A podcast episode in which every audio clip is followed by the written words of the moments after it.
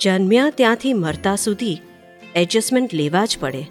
પછી રડીને લો કે હસીને? ભણવાનું ગમે કે ના ગમે, પણ એડજસ્ટ થઈને ભણવું જ પડે.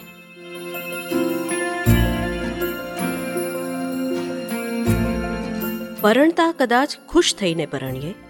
પણ પરણ્યા પછી આખી જિંદગી પતિ પત્નીએ સામસામા એડજસ્ટમેન્ટ લેવા જ પડે છે. દાદા કહે છે એક્ઝેસ્ટ એવરીવેર જો એક- એક વાક્ય પકડીને જશે ને હા. તો એ ઠેઠ મોક્ષી જશે. તો જ્ઞાન ના લીધું હોય તેના માટે બી આવું હા ફરક પડે ને. પછી એને આગળની લિંક મળી જાય. આવી જેને જાગૃતિ હોય ને એને આગળની નાની લિંક મળી જ જાય ને.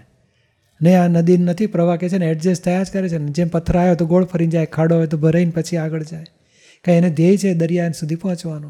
આ તો દાખલો વાર્તા લખ્યા લોકો. એવો આપણો ધ્યેય છે મારે શું કામ એડજસ્ટમેન્ટ લેવું છે? તો કે મારે અથડામણ ટાળવી છે. મારી સેફ સાઈડ માટે મારે મોક્ષે જવું છે. જેને છૂટવું છે કે છે ને જેને સંસારી ઘટમાળમાંથી છૂટવું છે તેણે એડજસ્ટ થઈ જ જવું જોઈએ. કે આ દેરાણી જેઠાણી તો કે એ આવી જબરાઈ કરે છે. આપણે નબરે નબળા ન- નરમાઈ રાખીએ. સોલ્વ કરતા ક્યાં?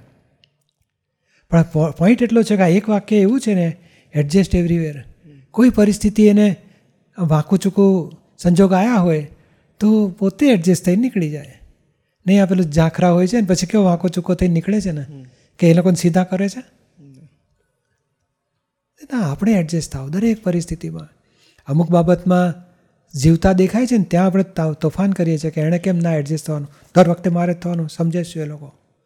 હવે ખરેખર આ જ્યારે ડુંગર હોય કે પથરા હોય કે આ ઝાંખરા હોય, તો પોતે એડજસ્ટ થાય જ છે ને.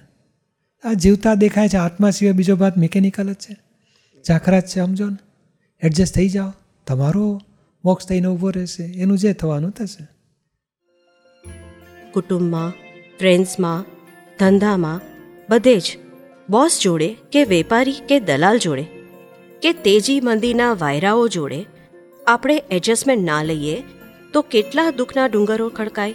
માટે એડજસ્ટ એવરીવેરની માસ્ટર કી લઈને જે જીવે, તેને જીવનમાં કોઈ તાળું ના ખુલે, એવું ના બને.